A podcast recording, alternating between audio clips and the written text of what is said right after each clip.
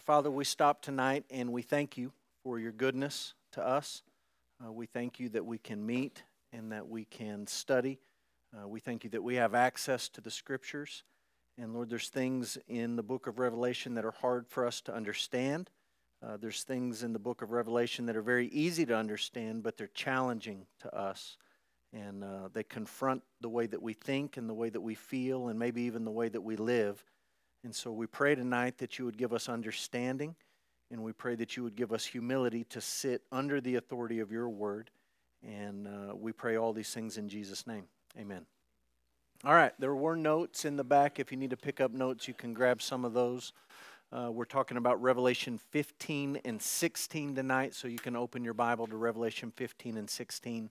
Uh, if you need to catch up from previous weeks, we've got the audio posted and we've got video posted. Uh, so you can always go back and catch up on previous weeks. If you need notes, some of you have asked me the last couple of uh, times we met, can you get notes from previous weeks? Yes, I'm not saving those each week, I'm not stacking them up, uh, but I can get those for you uh, if you need those from a previous week. Um, just when you thought you had everything in Revelation figured out, you get a letter in the mail. I got a letter in the mail Monday, and I thought you guys might enjoy this. This came from uh, no name, so you know it's going to be good when there's no name up on the return address, uh, from Arizona. And by the way, you'd be amazed at where mail comes to pastors from all over the United States, random people. So this came from uh, Mirage, Arizona, to Immanuel Baptist Church. So uh, I read this, and the top of it says, Who are the old wineskins? And it talks about the parable about uh, Jesus saying nobody puts new wine in old wineskins and old wine in new wineskins. You don't do it that way. Um, I'll just give you the highlights of this letter. Uh, for most of the last 2,000 years, the vast majority of churches have no idea what this parable is about. Uh, so it's good. We have somebody that has figured out something that no one in all of church history has figured out. So that's helpful. Uh, it talks about the abomination of desolation and the mark of the beast. So it gets you excited right out of the gate. Then it talks about Revelation, chapter 1, 2, and 3 and it says most churches have no idea that the seven churches of Revelation 1, 2, and 3, which actually it's 2 and 3, it's not 1 and 3, but 1, 2, and 3 are a perfect prophecy of the entire church age, and that these days are all Laodicea. So, actually, a lot of people think that. A lot of people hold the view that those seven churches represent epochs in order and that we're in the last one. Of course, everybody thinks we're in the last one. It's not exciting to be in the second to last one. So everybody thinks we're in the last one. Uh, they say nobody understands that, but a lot of people think that. So then it talks about the two witnesses. Remember, we talked about the two witnesses not that long ago. And I said to you, I think this is a reference to the church, and maybe you bought that or you didn't buy it, but I laid out my, my reasoning for that. Uh, I've heard a lot of explanations about who the two witnesses are. You remember all the names I put up on the screen? It's this and this and this and this and this. And this. Apparently, the two witnesses, I've never heard this, are, they misspelled it, Augustine of Hippo. So, St. Augustine is the first witness, and the second witness is George Fox, who was the founder of the Quakers in the 1600s. And this person makes the brilliant observation I don't know if you knew this, but in between the lives of Augustine and George Fox, 1,260 years, which is one of those numbers in Revelation, except in Revelation it's 1,260 days, but details are, you can change the details. 1,260 years between them. the Quakers of the 1600s were the Philadelphia church age, and now we're in the Laodicea church age, and there's all sorts of mysteries unraveled in this letter. And if you would like more information, uh, there's a cell phone you could call. I thought about calling it this week, but there's a cell phone listed. We should just call it right now. Live stream. Here we go. And uh, no, I'm not giving Hunter the number. Uh, yeah, yeah. okay, honestly, when I read this, I thought, who in the class would have sent this? Because this is some crazy stuff. So, anyways, you never know. You just never know. You're all dumber for having heard that. So, on a serious note, uh, let's start with a quote as we think about these two chapters. This comes from Nancy Guthrie. Uh, this is the book Our Ladies worked through. The Bible reveals a God who, throughout history, has poured out wrath on his enemies. To some, that seems rather primitive, perhaps inconsistent with a God who is love. Perhaps we think the descriptions of his wrath are too harsh, too black and white, too vindictive, or that some who experience his wrath don't really deserve it. So you've heard these arguments all sorts of different ways. People don't want to believe in a God who's angry or wrathful towards sin. We'd rather ignore God's wrath, soften God's wrath, perhaps even scrub it. But here we are in Revelation, and it, the book of Revelation, simply won't let us ignore it, that is God's wrath. So I'll just be honest with you about Revelation 15 and 16. These two chapters, uh, maybe as much as any in the book of Revelation, are a valuable test for your theological backbone and your theological mettle to see what you're made of. Because if, if your ultimate authority is your own thinking, reasoning, rational thought process about what God ought to be like and how we ought to treat people, you're probably going to be uncomfortable with these two chapters because they are very direct in talking about God's wrath. If, however, your ultimate authority your solid foundation is the Bible, it's not that these things are just easy to process, but it's that you come away saying, that's what God has said about Himself, and so that's what I will believe about Him. And more than that, you'll actually celebrate who God is. You won't be embarrassed about who He is. You won't feel uneasy about who He is. You won't feel like you need to apologize to people for how God has revealed Himself to be, but you'll actually rejoice in His character. So, a few introductory things and we'll jump in. The book of Revelation contains seven sevens. We've been talking about that throughout this study. I've laid out for you the basic outline of the book. There's a, an opening section and a closing section. Then you've got these seven sevens, and you've got chapter four and five this, this foundational vision of the one who sits on the throne and the Lamb. And it sets the tone, chapter 4 and 5, sets the tone for the vision of God and the vision of Jesus that carries throughout the, the entire book of Revelation. Super important, and we'll talk about uh, a parallel in our chapters back to these chapters, uh, chapter 4 and 5, in a minute. We're here with the plagues and the bowls. And I'm just saying up front, as we read this section, it talks about this seven.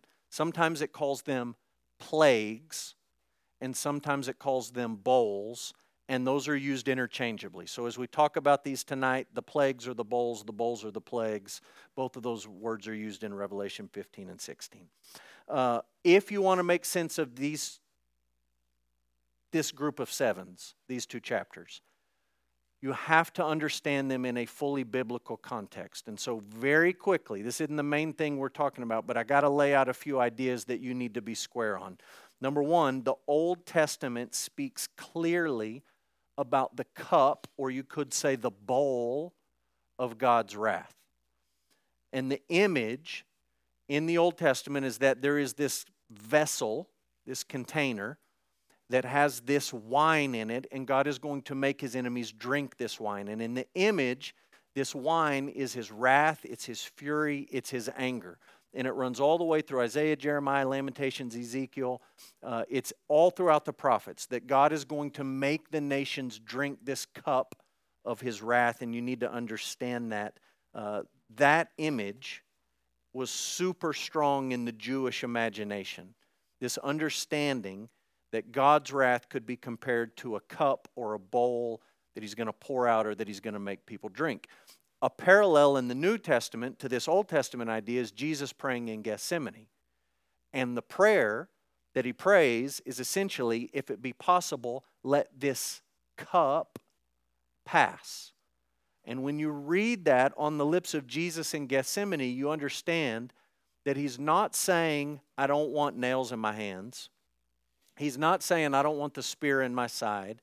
He's not saying, I don't want the crown of thorns. What he's saying is, what, what has him concerned is the wrath of the Father, this cup that's going to be poured out on him. And that's the matter that he's praying about. So you see that in Gethsemane. Uh, thinking about Revelation 15, which we're going to read here in just a moment, the function of Revelation 15 is similar to the function of Revelation 4 and 5. So, Revelation 4 and 5, it doesn't really fit with the sevens, does it? Like if you paid attention to the outline, we said there's seven sevens, but there's also this one vision that's just kind of the foundational. I know it's not first, but it's the foundational vision of who God is and what He's like. And what we're going to read in Revelation 15 serves the exact same function for what we're going to read in Revelation 16. Chapter 15 is just a foundational baseline that's being set before you get in and start to process what John is seeing in this vision of these bowls being poured out. So it's just a foundational vision, um, and there's a lot of parallels. You'll notice the parallels. Chapter 4 and 5 and chapter 15 talk about a sea of glass. It's the only place in the book that that shows up. Chapter 4 and 5 have people singing and worshiping. That happens in chapter 15. Chapter 4 and 5 have people overwhelmed with God's glory. Same thing happens in chapter 15. So it's just a foundational uh, piece that helps us process these bowls that are in some ways hard to process. So I'm not going to read a lot of these quotes to you tonight. Schreiner just makes the point that God's holiness is the framework for understanding the bowl judgments. Before you get to 16 and the seven bowls, you've got to understand and be regrounded in the holiness of God Otherwise, the, the bowl judgments just seem completely irrational and over the top. So we're grounded in chapter 15. Uh, next, the question of Revelation 6:10 is still hanging over this book. So I know it's been an awful long time since we talked about Revelation 6:10, but in that vision, in the seals, the seven seals, one of the seals that is broken involves John seeing saints in heaven who are praying and they ask God a question, and the question is, How long? How long is it going to be until you bring vengeance to those who killed us and those who persecuted us and those who opposed us when we were on the earth? They're praying in heaven, glorified, completely sanctified believers. They are praying that God would pour his judgment out. And that question's still hanging over the book because when we read about the seals and we read about the trumpets and we read about the conflict in 12, 13, 14, all of that stuff had some measure of incompleteness to it. Uh, the seals were a fourth, and the, uh, the trumpets were a third, and there wasn't always a great degree of finality or totality in judgment, and that's about to change in this chapter. So that question is still hanging out there. How long till until God brings judgment on those who dwell on the earth. Next, uh, there's an escalation of intensity from the seals to the trumpets to the bowls. So if you're not good at fractions, just trust me, these numbers get bigger as you go. You start off, and the seals affect a fourth of everything, and then the trumpets affect a third of everything. So there's an escalation there. And when we get to these bowls in a minute, it's total. Everything Nothing is, is held back. God's wrath is poured out in its fullest measure. And uh, who I love, talks about that. He says there's parallels. As you think about the bowls, there's parallels with the seals and parallels with the trumpets, and there's parallels, very close parallels to the plagues in Egypt. But they're much more severe and they're much more intense. So things are ramping up uh, in this section. Uh, next, the plagues and the bowls lead to a description of the final destruction of God's enemies. So I'm just making the point that as you're reading through Revelation, we're in 15 and 16. When you get to 17 and 18, it is a thorough and complete description of God destroying his enemies finally, fully, completely, 17 and 18 just carry over this theme of God's wrath that we're, we're beginning to talk about uh, very concretely in 15 and 16. So, Poythress makes the point that uh, as this moves through the book of Revelation, we're focusing more and more on the second coming. And Schreiner agrees. He says there's some overlap with the seals and the trumpets, but these bowls focus on the end and the final climactic judgment God pours out on humans. Uh, it may be that all seven of these bowl judgments describe from various angles the nature of the last judgment. So, this is what we're saying the book has been boiling and it's hot with the seals and it gets hotter with the trumpets and then 12 13 14 describe this conflict between the church and the forces of evil and satan and uh, ultimately an antichrist but also small a antichrists ultimately a false prophet but also small fp small false prophets. But it's building and it's boiling and the heat is ramping up and it's about to come to the end here in 15 and 16 so let's read 15 it's a pretty short chapter, and then we'll try to wade through it and build to chapter 16. So this is Revelation 15:1. Then I saw another sign in heaven, great and amazing, seven angels with seven plagues, which are the last, for with them the wrath of God is finished. And I saw what appeared to be a sea of glass mingled with fire and also those who had conquered the beast and its image and the number of its name, standing beside the sea of glass with harps of God in their hands.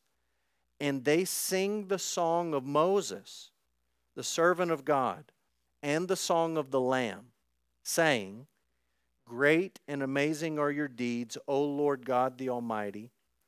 Just and true are your ways, O King of the nations. Who will not fear, O Lord, and glorify your name? For you alone are holy. All nations will come and worship you, for your righteous acts have been revealed. After this I looked, and the sanctuary, the tent of witness in heaven, was open. And out of the sanctuary came the seven angels with the seven plagues, clothed in pure bright linen with golden sashes around their chests and one of the four living creatures gave to the seven angels seven golden bowls full of the wrath of God who lives forever and ever. And the sanctuary was filled with smoke from the glory of God and from his power, and no one could enter the sanctuary until the seven plagues of the seven angels were finished. So that's pretty intense vision, and we'll just try to work through it and make sense of it. Uh, John starts off saying that he saw, this is important, another sign. He says, I saw another sign. And when he says that, you should remember the woman and the dragon back in Revelation chapter 12. The woman and the dragon back in Revelation chapter 12, verse 1 to 6. So if you go back to Revelation 12, 1, John says, I saw a sign in the heavens and then in verse 3, he says, I saw another sign. And he sees this woman clothed with the sun, the stars, the moon, all that business. And he sees a great red dragon. And everything that follows in that section, 12, 13, 14, describes the conflict between the people of God and Satan and the forces of evil. That's the last time that he said, I saw a sign. And now he says, I saw another sign. And so, what he's saying to you is, I told you about this conflict and how it's boiling over in 12, 13, 14. Now, I'm going to talk to you about how that conflict comes to resolution with this third sign in chapter 15. Just a, a grammatical note, really, really quick. The word sign in Revelation is only found three times. Saw the woman clothed with the sun, saw the great red dragon, and I saw these seven angels with the bowls. That's the only quote unquote signs that he sees. So he sees the conflict, chapter 12. Now in chapter 15, he's saying, here's the resolution to the conflict. The resolution of that conflict is God's wrath is going to be poured out on his enemies. The word signs, plural, these are the only references to signs, plural. And if you look them up, signs, plural, is always used of the false prophet and the unholy trinity and their false signs and their deceptive signs And every time that word occurs in Revelation, it's talking about something that deceives people and leads them astray. So, just an interesting note on how John uses the same word in the singular and then how he uses it in the plural. So, he sees a sign, and it's seven angels with seven plagues. And this is really important to understanding this section. John says, with these, they're the last plagues, and the wrath of God is going to be finished. That's straight out of 15:1. These are the last, and with them the wrath of God is finished. So look, the big question that people wrestle with with the seals and the trumpets and the bowls is when is all this stuff happening? That's what everybody wants to debate about Revelation, right? When is this stuff happening? And what I've laid out to you is that with the seals and the trumpets, it's the entire period between the ascension of Jesus and the return of Jesus. It's things that mark this interadvental period. I'm saying to you, when you get to the bowls, I think the focus really is on the end. I think we've moved beyond the whole interadvental period, the ascension to the return, and now we're talking about God's wrath as it's being poured out on the, on, on the earth in the end. However, you want to define that pre, post, mill, trib, all that stuff, sort it out yourself. But I think John's talking about now we're moving to the very, very end. And the key words are in verse 1. These are the last. This is it. There's no more coming after this. This is it. And with them, the wrath of God is finished. And when we get to 17 and 18, there's more wrath being poured out, but I think 17 or, and 18 are expanding and giving more detail to what we're reading here in 15 and 16. So these are the last, and with these, the wrath of God is finished. And everything that we're about to read is total. There's no fourth, there's no third. Everything is affected, and this is complete. Uh, a couple of things you need to note that are seconds in the book of Revelation. For the second time, John sees the sea of glass. Sees it in chapter 4. Sea of glass. When we did Revelation 4, I laid out for you, I think, six or seven views of what the sea of glass is. Really, when you tie it to Revelation 15, I think the sea of glass is a picture of God's holiness and how God's holiness sets him apart from sinful creatures. It's an impassable barrier. So, most likely, the sea of glass represents an impassable separation between the holy God and sinful humanity. Now, here's the beautiful thing in our passage, if you, if you were paying attention. There's a sea of glass. Now it's mingled with fire, which is kind of a scary image to think about makes you think about God's judgment. But there's a whole group of people standing right there beside the sea and they're singing praise to God.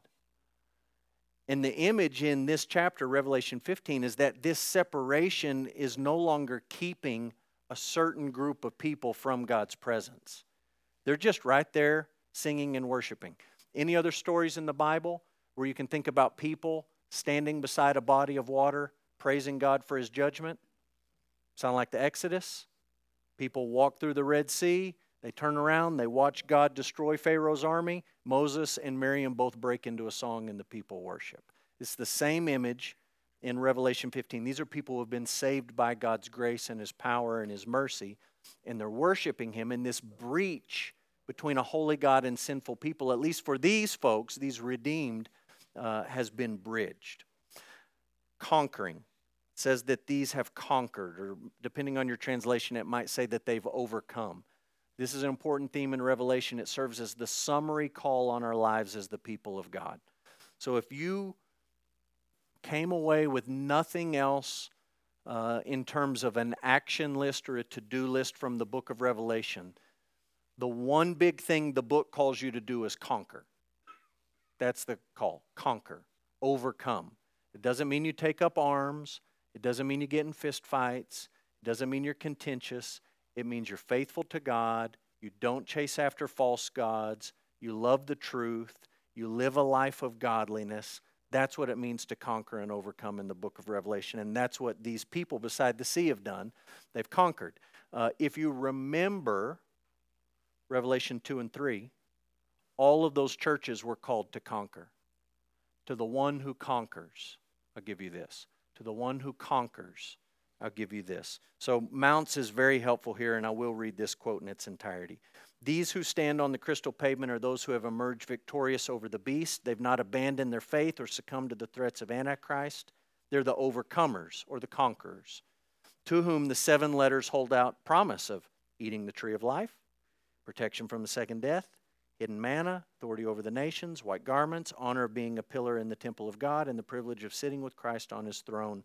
These are the ones who are standing beside the sea, and they're singing. And what are they singing? The song of Moses and the song of the Lamb. And as John describes it that way, I think it's a beautiful biblical way of saying there's something old in this story and there's something new in this story. The old is that that's exactly what Moses and the people did when God saved them from Egypt. They came out and they worshiped and they sang and they praised God for His grace and His mercy in their lives and for His wrath and His judgment on the Egyptians. That's what these people are doing as they stand beside the sea. And there's something new because it's not just the song of Moses, it's also the song of the Lamb. And that's kind of how the new covenant and the old covenant relate. You look at it and you say, it's new. It's not completely, entirely, categorically different. It's the same thing that God has done in the past, but it's in a new and a fuller and in a complete way this redemption that we have in Jesus Christ. So, singing the song of Moses and the Lamb. So, that's one second. Sea of glass shows up for the second time. Here's another second. For the second time in Revelation, John saw the heavenly tabernacle, or you could say the temple. And he sees it once in chapter 11 and once in chapter 15. And the idea behind this is maybe best explained in the book of Hebrews. When the book of Hebrews talks about the tent and the tabernacle, and it describes the tent that Moses made as a copy of what existed in the heavenly places. And the idea is that the real thing is in heaven, this temple or this tabernacle. And Moses caught a vision of that. God showed him that and said, Build something like it on an earthly level. And John sees the real thing and it's opened. And I just want to make a couple of really important points. If you look in Revelation chapter 15, uh, he sees the sea of glass, verse 2, and all those who had conquered are there, and they're singing, and they sing a song here uh, he looked, and the sanctuary was opened, and out of the sanctuary came the angels. So the angels are not acting on their own authority. They start off in this tabernacle, in this tent, in this temple, and they're coming out from God's presence. And verse 7 says, The four living creatures gave them these bowls full of the wrath of God. So, in the vision, the angels are going to be involved in executing God's wrath, but it's not their wrath, it's God's wrath. They come out from God's presence and they do what God has granted them to do. He's working through means in this vision, but it's God's wrath uh, that's being poured out on those who dwell on the earth. So, the imagery of golden bowls uh, connects the wrath of God to the prayers of the saints. This is an odd thought for us and this is something I really think you ought to take time to wrestle with, but the image here connects God's wrath to our prayers. Now, usually we think about our prayers and we think, well, we're called to pray that God would save people. We're called to pray that God would be merciful to people, that He would be gracious to people. Jesus taught us to pray things like that, and that's true. But there's also an idea in prayer in the New Testament and the Old, by the way, in praying that God would bring justice on those who deserve it. And this is what I'm saying to you. If you go back to Revelation 5 8, people are praying, and it describes angels taking the prayers of God's people as in incense bowls. So prayers and bowls are kind of mixed up in Revelation chapter 5, verse 8.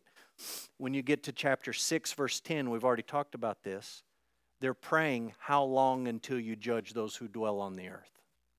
They're just outright asking God, How much longer? Because this is ridiculous. That's the implication. You need to, you need to judge these people.